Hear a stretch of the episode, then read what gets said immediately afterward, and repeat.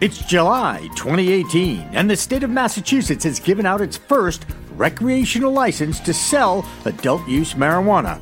Cause for celebration? Well, don't bogart that joint just yet. Leicester's Cultivate gets the prize, but doesn't have a license to grow it yet. Huh? This is what happens when government gets involved with a business they just don't understand. Just ask Attorney General Maura Healey, who wants to give towns in Massachusetts more rights to slow down this process.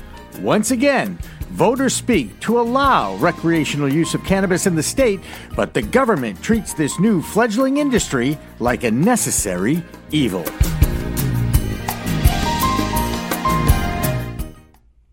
Hi, everyone. Welcome to another edition of In the Weeds with Jimmy Young. This podcast is available on iTunes, Stitcher, and the CLNSmedia.com network. You can also find the video recording of this entire program on the brand new, drumroll please, theweedtube.com. In studio with me now is the man that a lot of people are calling the official guru of the cannabis business industry. His name is Robert Karp. Bob, thank you so much for coming in today. Thank you for having me, Jimmy. And I've heard so many things about you, and I look forward to chatting with you about this. And I guess the first and the most obvious question let me give a little background first before I get into the questions. Sure. Just because, you know, You've earned the right to be called that for a number of reasons. Well, we'll see. He is a former high tech entrepreneur of the year, a Harvard trained government scientist, which fascinates me unto itself. A, yeah, he got a Harvard law degree. He's a practicing attorney in the Boston, Massachusetts area and is a frequent speaker nationwide on the Cannabis Business Association. He's got a number of different books out, including the Marijuana Business Operations Guide. It is the leading guide in Amazon's category for this topic. And yes, he heads up a law group here in the greater Boston area, and they call it the Industry Bible, Bob. How in the world did you get started in the cannabis industry? Talk to me about that. Um, well, a while ago, I was um, working at a law school in California that I actually founded. California is one of the only states in the union where you don't physically have to go to a brick and mortar school. So I had been in the internet, um, had leverage there, and I started a law school. And while I was doing this, meeting a lot of different people, and all of them had the same question Can you help me? I'm in the cannabis business, it's a legal maze. Regulations seem like they contradict each other. We don't know what to do. We want to get in, we want to be compliant. And my initial reaction was very simply no. I'm a middle aged tax lawyer. Uh, it doesn't really fit my profile, not my wheelhouse. Eventually, it just, the pounding on my door just became so often, so frequent. I said, mm. Why am I throwing away this money? So I finally said, Yes, I'll start helping you. So I got involved in helping create the corporate governance. Back then, it was a cooperative in California. I just started learning the regulations started helping people put together applications, operating agreements, operating procedures, pro formas, business plans, and I realized at that point I had sufficient content to hopefully put together something that would be very useful and had already cost a lot of people a tremendous amount of money in trying to figure it out. So I wrote the Marijuana Business Operations Guide. It's a 340 page book. It has a 40 page business plan in it that I like to consider bulletproof. And when I say bulletproof, I've had clients raise countless tens of millions of dollars with it. So I know bankers will accept it, and I know the industry works with it. Speaking of banks, uh, how frustrating is it for an operator who wants to start a business and then can't find a place to start a business account? Now, I give the Sloan family here in Century Bank uh, in Boston, Massachusetts, a little credit because they have, I believe, done some businesses with some business with dispensaries. But how in the world can a new industry or a new business start without a place to put the money? It's very difficult, if almost impossible, because essentially you're paying all your creditors in cash. Kudos to the Sloans, but the Sloans have extracted a price. When they first started, for the privilege of depositing your money into their bank, it was $5,000 a month plus all the ancillary fees in defense of them, there is compliance they must go through, but because of the, their size, the compliance is not necessarily that draconian. So, for example, I go in to put money into a uh, marijuana based account.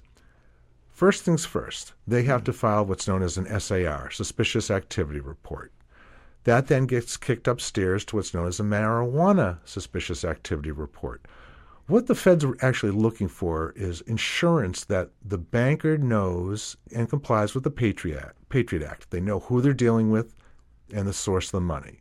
Secondly, they want to make sure that the operation is state compliant. If it's not, that gives the feds the right to go and investigate.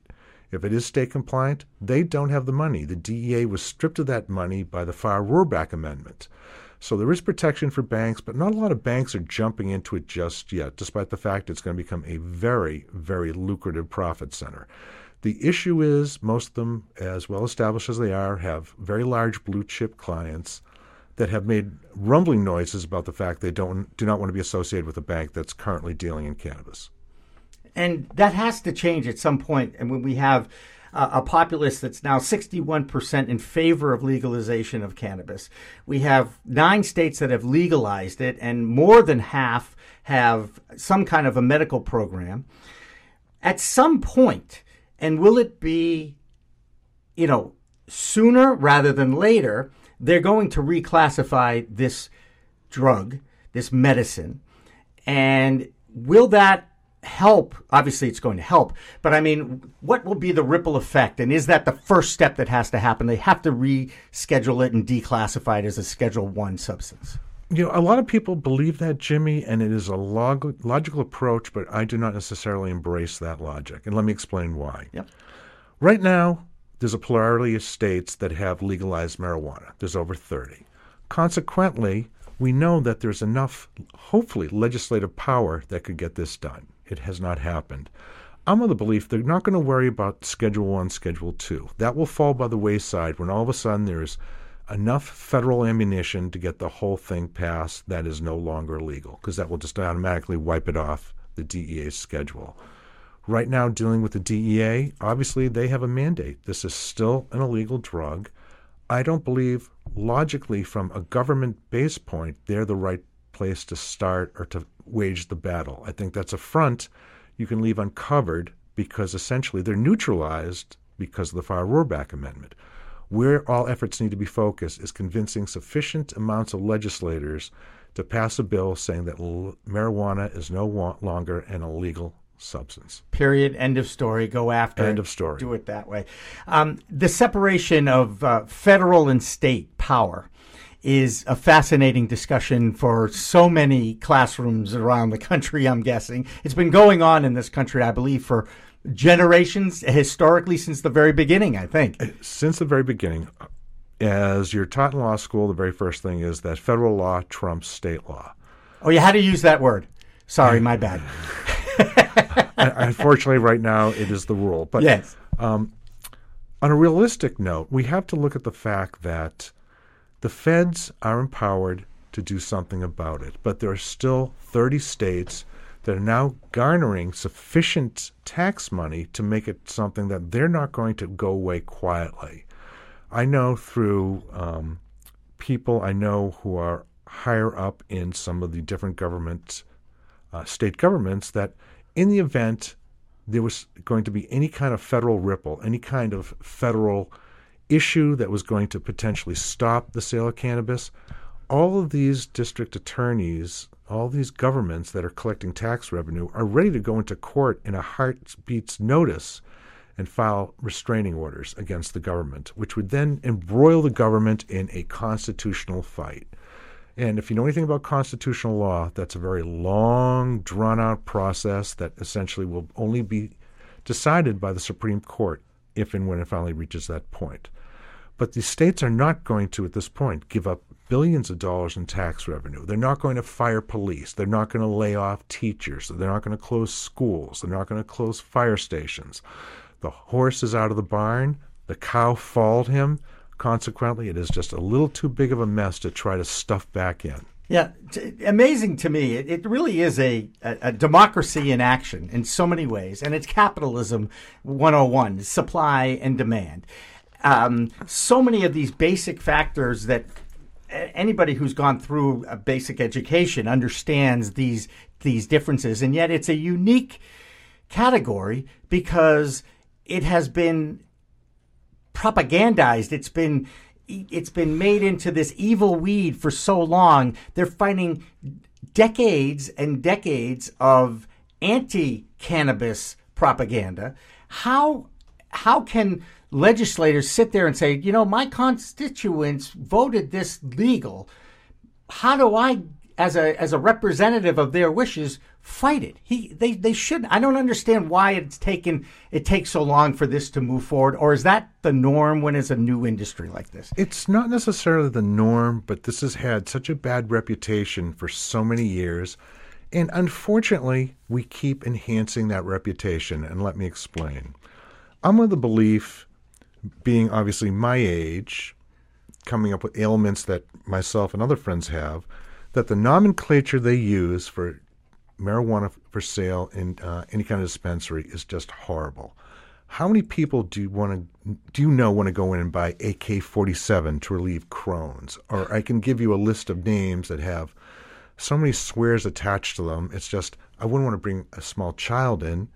If I have, let's say, God forbid, some kind of cancer, I don't want to have Alaskan thunderfuck pardon my uh, language. It's okay. I, until we change the nomenclature to match the illness, or at least to give some kind of indication that it is a medical drug, we're shooting ourselves in the foot. Interesting. So you, you're. It sounds like you accept it as a medicinal product, but you do have some. You're still uh, proposing that uh, we should be embracing the legalization of it too. I, am looking for conformity. I'm looking. I understand that the drug culture has forced to non-conform. It has had to hide. And it has to be. Uh, it's been done in the shadows. There is definitely a stigma attached to the fact that oh, I smoke cannabis. But the truth of the matter is, there's no need for that stigma anymore. It's less dangerous, in my beliefs, than drinking. Oh, 114 times less toxic, according to many studies. Empirical data has shown i've seen with my own eyes the medical use. I've met i've worked with a number of veterans groups to see what it's done for veterans and some of it has been beyond belief. Other people suffering from long-term painful medical conditions that have shown relief from cannabis either a tincture oil or just smoking leaf directly. Mm-hmm. uh, it's incumbent upon us the people who are helping getting it into the mainstream to sit down and think, what can we do to accelerate it? And the only way to accelerate it is to put it into the kind of form that Americans are used to. We can no longer stay nonconformist. If we want to be part of the scene, we have to be part of the people.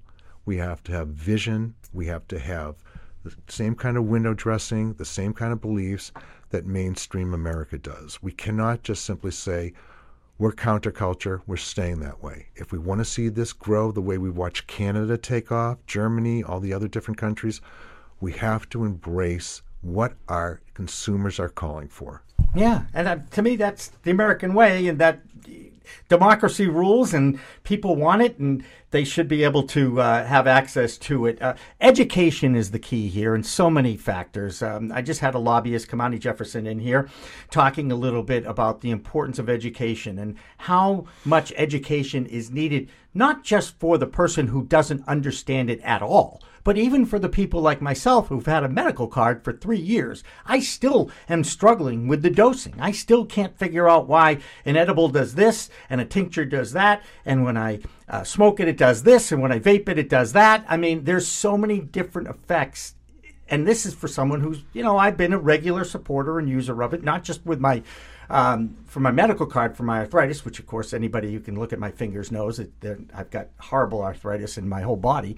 There you go. Mm-hmm. Well, you've been listening to In the Weeds with Jimmy Young, a podcast that focuses on the beginnings of a new world, legal cannabis in Massachusetts. Kamani Jefferson has been our in-studio guest.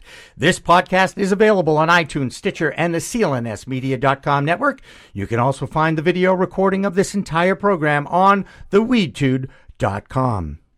Coming up on the next few episodes of In the Weeds, Bob Karp joins me in studio. He is one of the most, the foremost legal authorities on building a cannabis business and the author of the Marijuana Business Licensing Guide of 2017, plus four more books about licensing and setting up your cannabis business. That's coming up next on In the Weeds with Jimmy Young.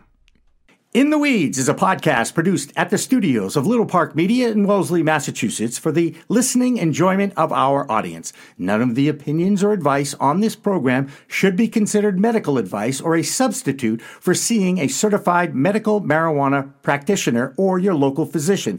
All opinions and thoughts on this show do not necessarily represent the management of CLNS Media Group or Little Park Media.